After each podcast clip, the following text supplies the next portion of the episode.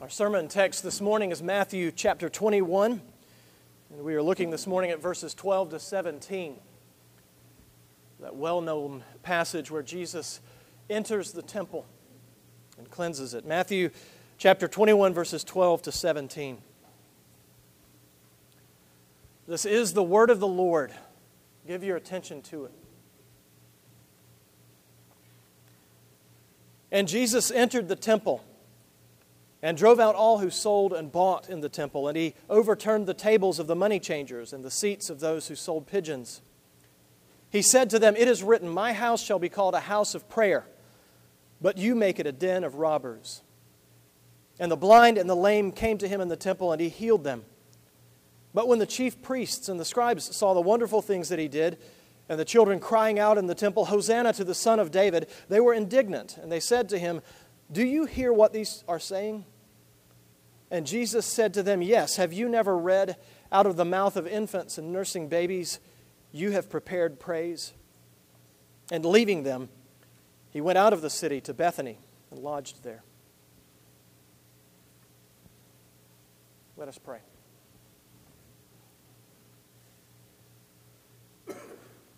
Our gracious God, we are thankful to you, O Lord, that Jesus Christ the Son of God, came to his temple. The temple, O Lord, that he owned. The temple, O Lord, that he rightfully entered as king, but also as priest and as prophet. We thank you, Lord, that the glory of the Lord once again shone bright in that temple. But we thank you especially now, Lord,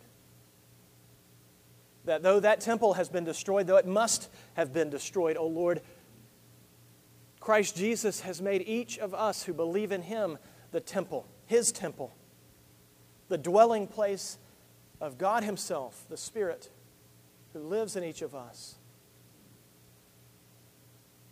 We thank you, O Lord.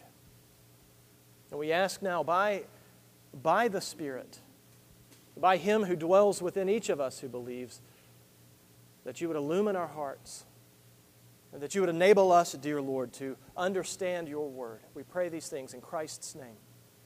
Amen. Now, I am sure if you are like uh, my family, that you get a fair share, your fair share of junk mail uh, most every day that you go out to your mailbox and you check uh, the mail. And the church mailbox is no exception. Businesses have found this to be an effective way of generating business, of getting the word out about things. They send junk mail to us. The, the post office likes to refer to this not as junk mail, but as standard mail. It's a nicer term, don't you think, than junk mail. The church receives unsolicited standard mail all the time from companies that exist to provide products and services to churches. On a recent trip to the post office, the church received a catalog from a company that sells what they say are church goods and religious items. The catalog is as big as a phone book. And it sells all kinds of products, hundreds and hundreds of products. In the catalog, you will find such items as candle holders and banners and chalices for communion wine. One communion chalice in this catalog was priced at $22,875.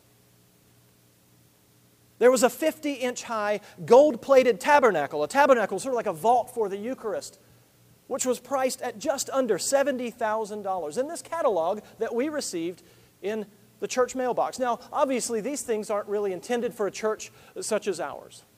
You can imagine the, the type of churches that they're selling to, but they really they sell to a broad demographic, a, a broad variety of churches. Uh, they're, they're selling items to these uh, types of churches. And so we could indeed find things that would be of use to our own church in these catalogs.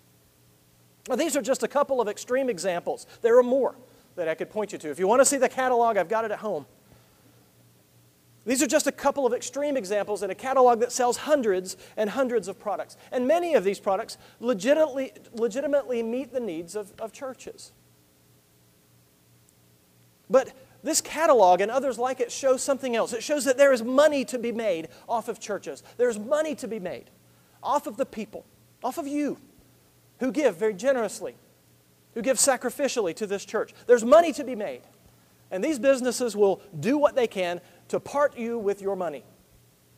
They'll do what they can uh, to bring a little home for themselves. But as our passage makes very clear this morning, this is nothing new. This is as ancient as the New Testament and even uh, older than that. It's been happening since the time of Jesus. Now, when we think of this passage, the cleansing of the temple, we might limit our, ourselves, our thinking, to how Jesus showed that doing business within the temple, doing business in his house, is wrong.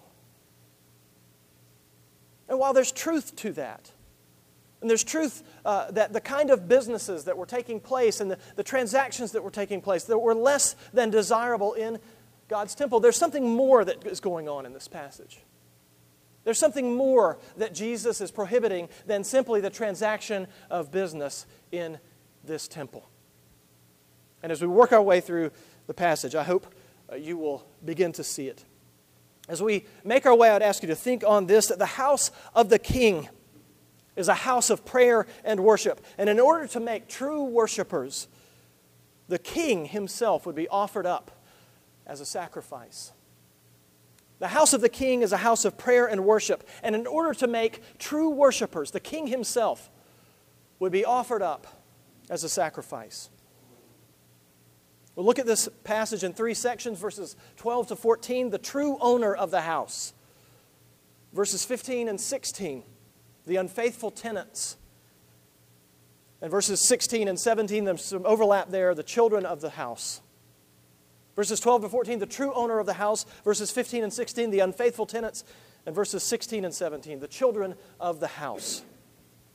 So let's look at these first few verses, the true owner of the house. In last week's passage, we saw Jesus entering Jerusalem as king. He entered on the back uh, of a beast of burden. He entered to the shouts and acclamations of people as they laid down their cloaks and they laid down palm fronds. And they shouted out to him, Hosanna to the Son of David. Jesus entered to this, and yet Jesus entered uh, meekly. He didn't enter on the back of a war horse, he didn't enter as a conquering king. And when he came into Jerusalem, the people there asked who this man was. They didn't even know him. Jerusalem, though it was the seat of power for kings, it was not where Jesus would sit down to rule. But Jerusalem was where Jesus would be raised up Jerusalem wasn't his kingdom. We saw that last week. But as we see in today's passage, the temple, the temple that was in Jerusalem, was his house. It belonged to him. And so we see in last week's passage that Jesus entered in meekness, seated on a donkey, but Jesus entered the temple. He entered it with kingly authority, with power. He entered the temple as its ruler.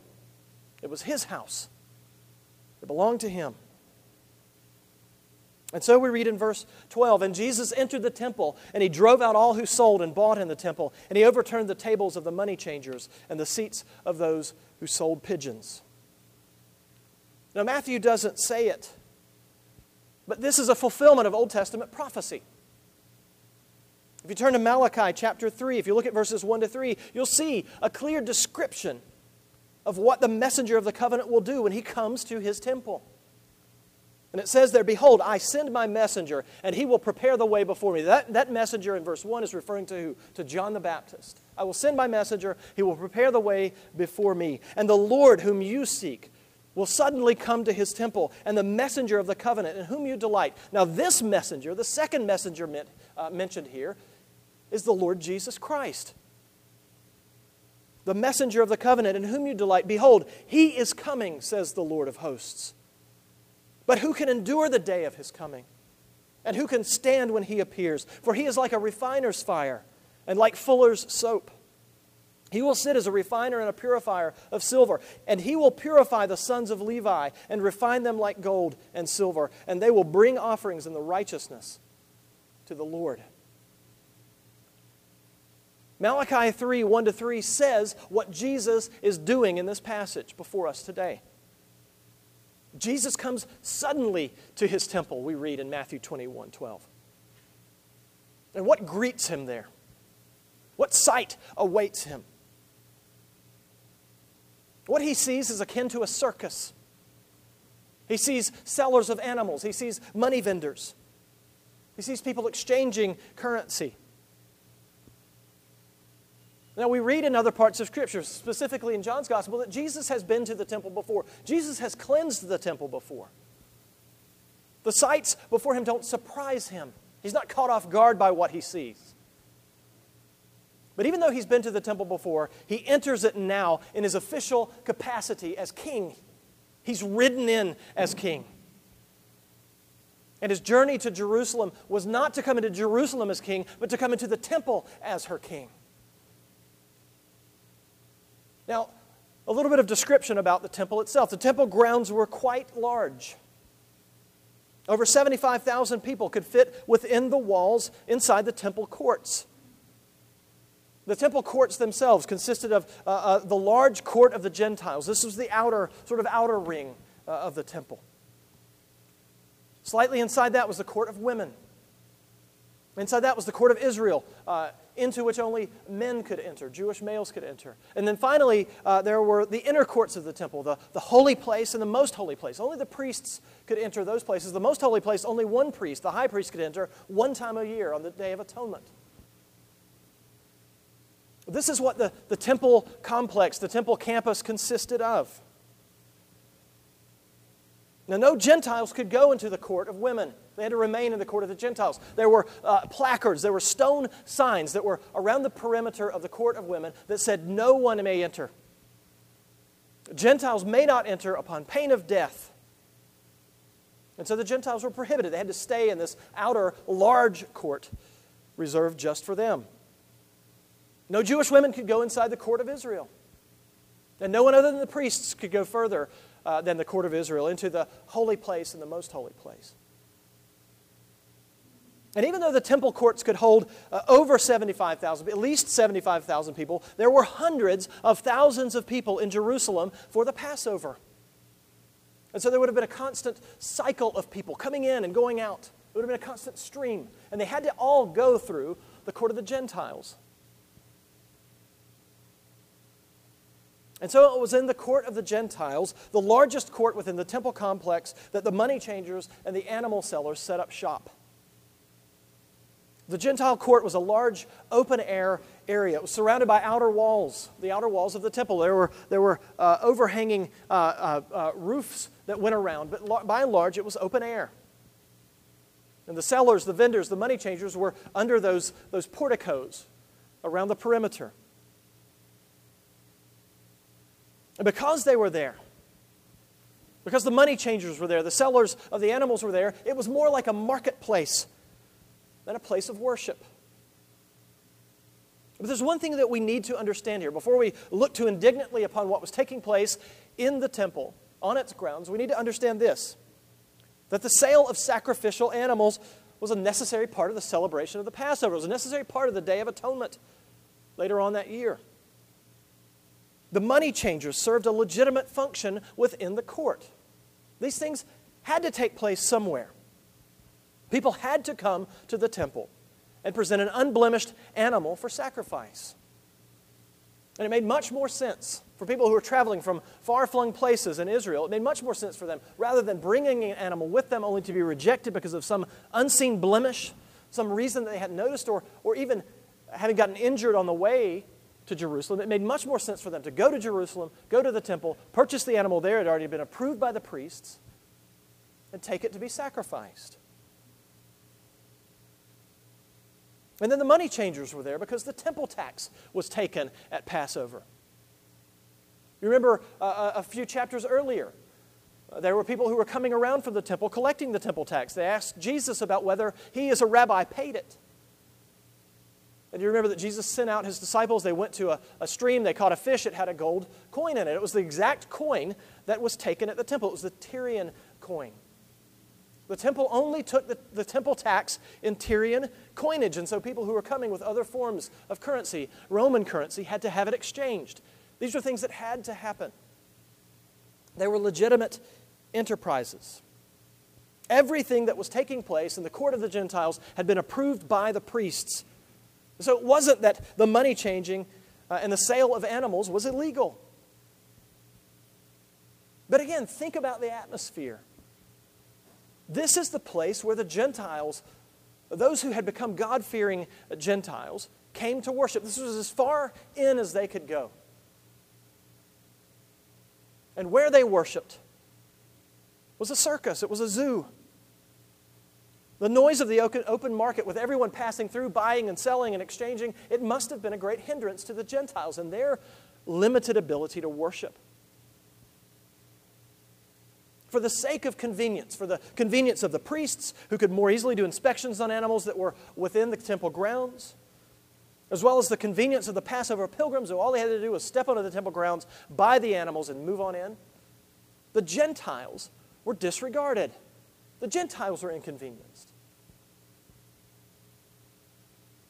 But it wasn't the exploitation of the Gentiles that Jesus is rejecting here, as bad as that might have been, as surely as it was taking place. Jesus here was rejecting the entire system of sacrifice. Jesus was calling for its end here. Jesus was telling these, the sellers of animals that what they were doing was going to end. He was telling them they ought not to be selling these animals. He was rejecting the whole system of sacrificial worship. This system, this sacrificial system had become more about business than about worship. And the lack of concern for the Gentiles who gathered there outside the court of women was, was a, it showed this. It was a symptom of a deeper problem. It proved that something wrong had taken place. Jesus' actions of driving out the sellers and the buyers of animals, overturning the money changers, changers' tables, was a declaration that this system, which had been in place for millennia, it was in place with the tabernacle, that had been in place with the temple, it was finished. It was done.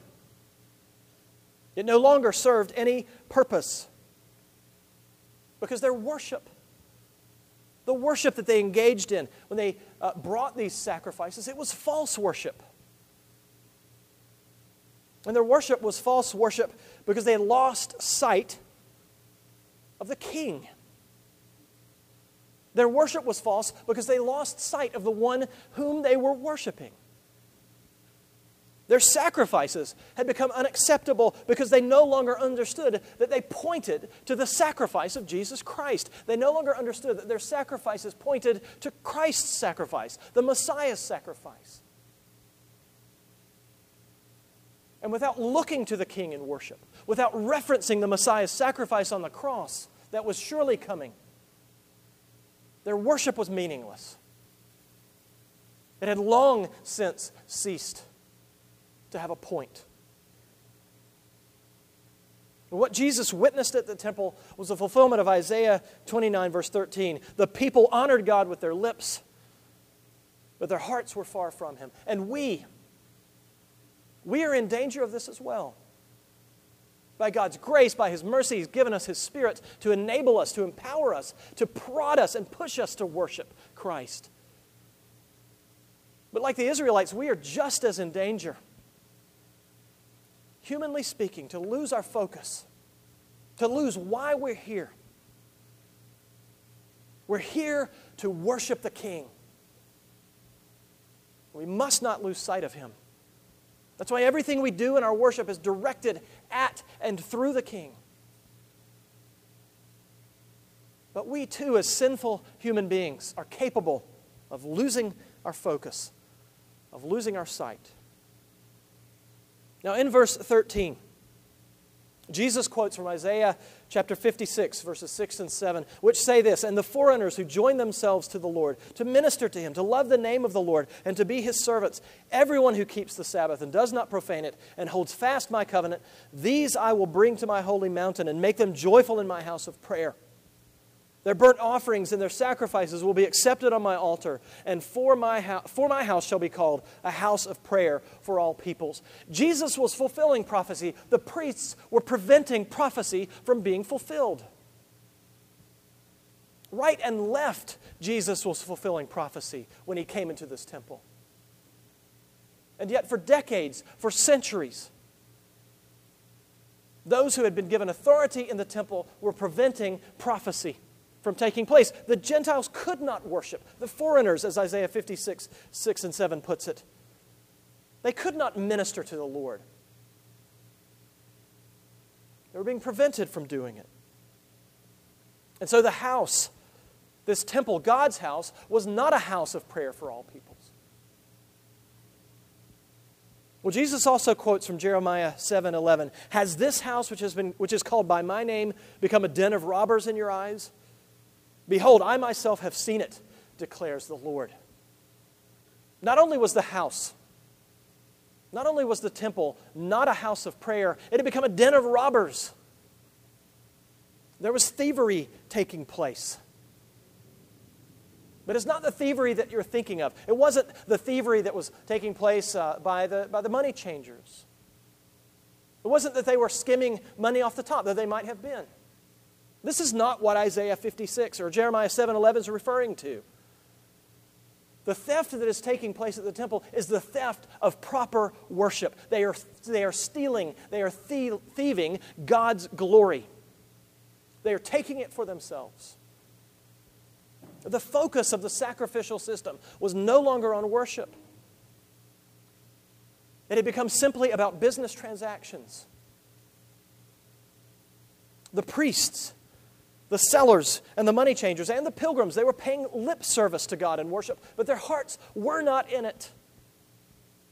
And when they did this, when we do this, when we mindlessly uh, mouth words as we sing hymns, when we mindlessly think about something else when prayer is going on, we're doing the same thing.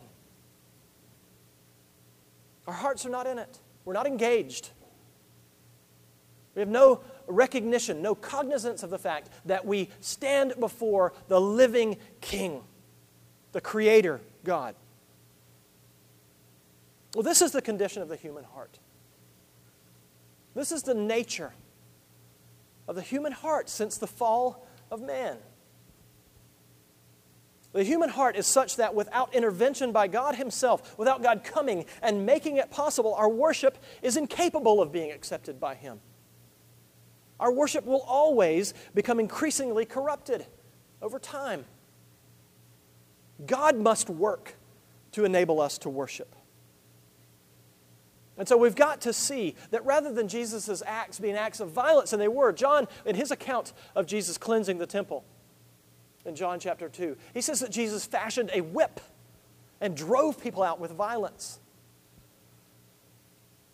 But we need to see that Jesus' actions are acts of mercy.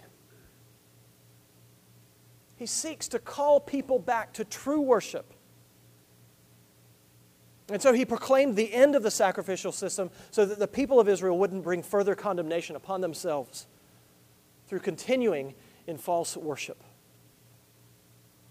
Now, Mark's gospel makes it a little more explicit that Jesus is indeed calling for the end of the sacrificial system.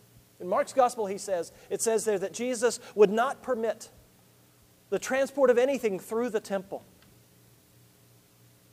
He would not permit the vessels that were used in the sacrificial system from being transported through the temple. The word there used for anything is, is the word used for vessel, specifically the vessels that were used in the temple. Jesus prohibited them from carrying this out. He stopped them. He sought to bring it to an end. However, as one commentator put it, there is no indication, nor is it likely that any lasting reform was achieved. No doubt the tables were back for the rest of the week as people came to celebrate the Passover. But Jesus had made his point. And the scribes and the chief priests had seen what he did. They knew they knew that he had to be stopped. They saw him as the threat that he was to their system. Well, after the incident the money, with the money changers and the shopkeepers, verse 14 says that the blind and the lame came to him in the temple, and he healed them. Now, Whether or not the priests and the Israelites would change and return the temple to its promise, uh, pro- his proper function as a house of worship, Jesus made sure through the healing of these blind people and the lame people that the glory of the Lord was once again on majestic display in God's house. The light had returned to the temple. The glory of the Lord had come back. He was there the one who was properly to be worshiped, was right there in the temple where he ought to be worshiped. Let's look at verses 15 and 16. The unfaithful tenants. The chief priests and the scribes were not impressed with Jesus' display of God's glory. Verse 15 says, But when the chief priests and the scribes saw the wonderful things that he did, these miracles that he performed uh, for the lame and for the blind, when they saw these wonderful things that he did and the children crying out in the temple, Hosanna to the Son of David, they were indignant. The priests of all people should have been rejoicing that Jesus was in the temple.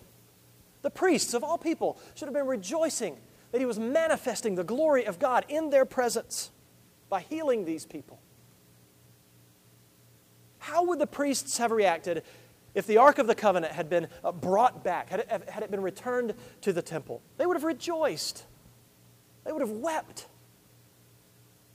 They would have known that the Roman occupiers were going to be thrown out. Surely the messenger of the covenant, surely his coming to the temple was a greater cause of rejoicing and celebration than the Ark of the Covenant if it would come back. Well, the priests did not see it. But apparently the children understood. They were crying out in the temple, Hosanna to the Son of David. But the best the priests could produce was indignation. They ask Jesus in verse 16, Do you hear what they're saying? Under their custody, though it was in excellent physical condition, it had been refurbished and expanded by Herod the temple had fallen into spiritual disrepair. The blind knew to flock to Jesus in the temple, but the chief priests and the scribes could not see him. They were spiritually blind. They walked not by faith, but by sight. They could not see the glorious light of God right in front of their eyes. It was on the priests and the scribes' watch that the temple that worship at the temple had become so empty, so superficial. This is the state of the temple that was prophesied throughout the book of Malachi. God condemns the priests in Malachi 1 because they despise his name and offer polluted sacrifices to him. God says that the fire that has been kindled on the altar of his temple is in vain. And the Lord in Malachi chapter 2 rebukes the priests for false worship. And in our passage, it is the priests who try to rebuke the Lord. But it is the priests who have made this temple a den of robbers. The priests have, brought, uh, have robbed the temple of the glory of God. The priests are incapable of seeing God's glory when He stands right in front of them. The priests are the evil tenants in the parable at the end of Matthew chapter 21 and they will be driven out of his house, and they will be replaced by others. If they were unwilling and incapable of seeing Jesus for who he truly was, and if they were unwilling to worship him in response to his revelation of who he truly was, then he would raise up others to worship him instead. Well, let's look at uh, verses 16 and 17. The children of the house the chief priests were blind. They were more blind than the people who came to Jesus seeking for him to restore their sight. And because of their blindness, self induced spiritual blindness, they were unable and unwilling to worship God when he stood before them. Because of their blindness, they challenged Jesus about whether he had heard what the children were saying.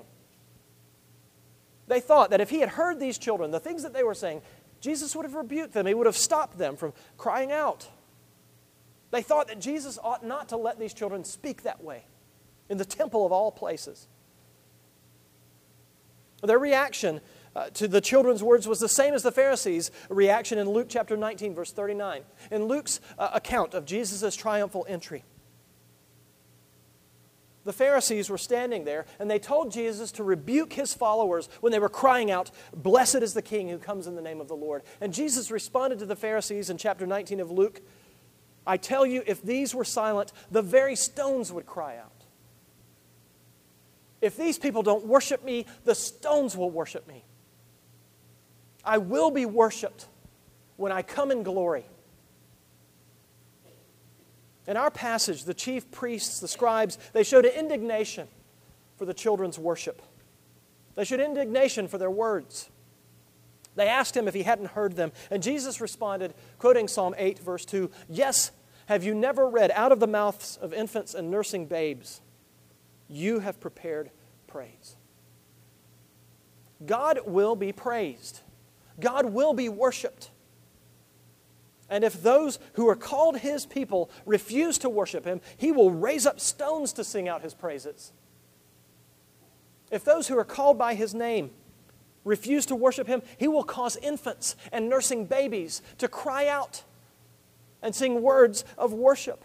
And they will put to shame those who refuse to worship him. The glory that is due to God's name will be rendered to him. To put it somewhat awkwardly, God can't not be worshiped. He will be worshiped. The stars declare the glory of God. The trees rise up and clap their hands, the psalmists say. God will be worshiped. The absence of worship of the one true God is a vacuum that will be filled, and it will be filled by God. He will raise people up. Psalm 8, verse 2 says that God prepared praise to come from infants and babies. Another way of putting it is that God ordained praise to come from these children. That's how it's translated in the passage that we read earlier in our service, the responsive reading. God ordained these babies to worship Him before the foundation of the world. It's a part of His eternal decree that these children would cry out, Hosanna to the Son of David. Everyone who is a true worshiper of God has been ordained to be a true worshiper of God. God raises up worshipers. This is what he does. When Jesus met the Samaritan woman at the well, after she had essentially uh, poured out her soul before him, he exposed her sin to her. She was asking about the correct location of where people ought to worship. She was sort of trying to ask some superficial questions. Should we worship here, as we say, or in Jerusalem, as you say? And Jesus told her in John chapter 4, verse 23, that the Father is seeking worshipers who will worship him in spirit and in truth. Where God is worshiped will no longer be important. It is how he is worshiped that is crucial. God is the one who seeks worshipers. And his only choice is to seek out worshipers who, because of sin, are incapable of worshiping him. Jesus, on that day when he entered the temple, was seeking worshipers, and he could not find any but the babes. These little babies who had no, in one sense, had no business worshiping him who had no cognizance of who he was, and yet they worshiped him. And they were rebuked by the, by the priests for it. God seeks out worshipers, and he seeks out sinners whose worship is imperfect, whose worship will never be proper. But he seeks us out. And when he seeks you and he seeks me out, he makes us able to worship. And he makes our worship acceptable in His sight. He makes our worship acceptable once for all time by the sacrifice of His Son. As we sang earlier in that hymn, not all the blood of beasts on Jesus' altar slain could give the guilty conscience peace or wash away uh, the stain. But Christ our King has become the perfect sacrifice. Christ, the King, who rules, became the Lamb who was slain. Christ the King died in your place, in my place, in the place of all who would truly worship him. He died for you and he died for me. Christ, who sought to put an end to the sacrificial uh, system by cleansing the temple, would become the great and final sacrifice that was acceptable in his Father's sight. And so, though your worship, though our worship here this morning is imperfect, it is blemished, it is tainted with sin, we struggle to stay awake, we struggle to stay focused, it's imperfect. God sees it as perfect because of Jesus Christ. We're enabled to worship God in spirit and in truth because the Spirit of Christ dwells in our hearts. We can't do it perfectly. But Christ, by His Spirit, does it for us. He has ordained us to worship Him. And so, as you've been here throughout this worship service this morning, whether your thoughts have strayed or not, whether your thoughts have turned inward rather than focusing on God Most High, your worship, if you trust in Christ Jesus, has been acceptable in His sight. And He loves you. And He receives your praise just as Jesus received that imperfect praise of those babies in the temple. God receives your worship. If you believe in Jesus Christ, his precious blood, which was spilled when he sacrificed himself.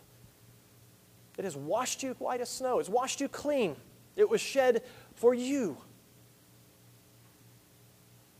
If you believe in Jesus Christ, he has raised you.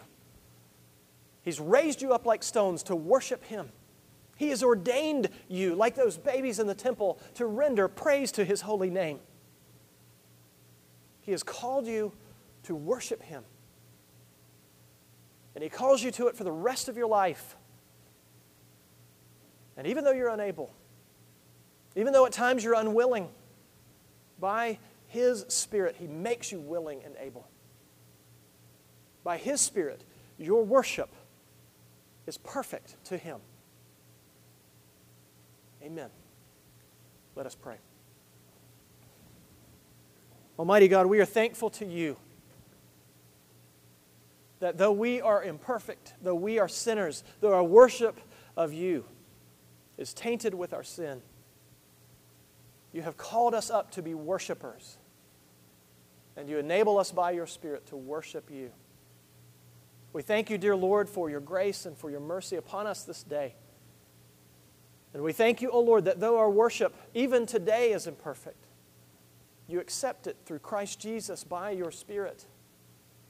You accept it as perfect. And so we thank you, dear Lord. We pray these things in Jesus' name. Amen.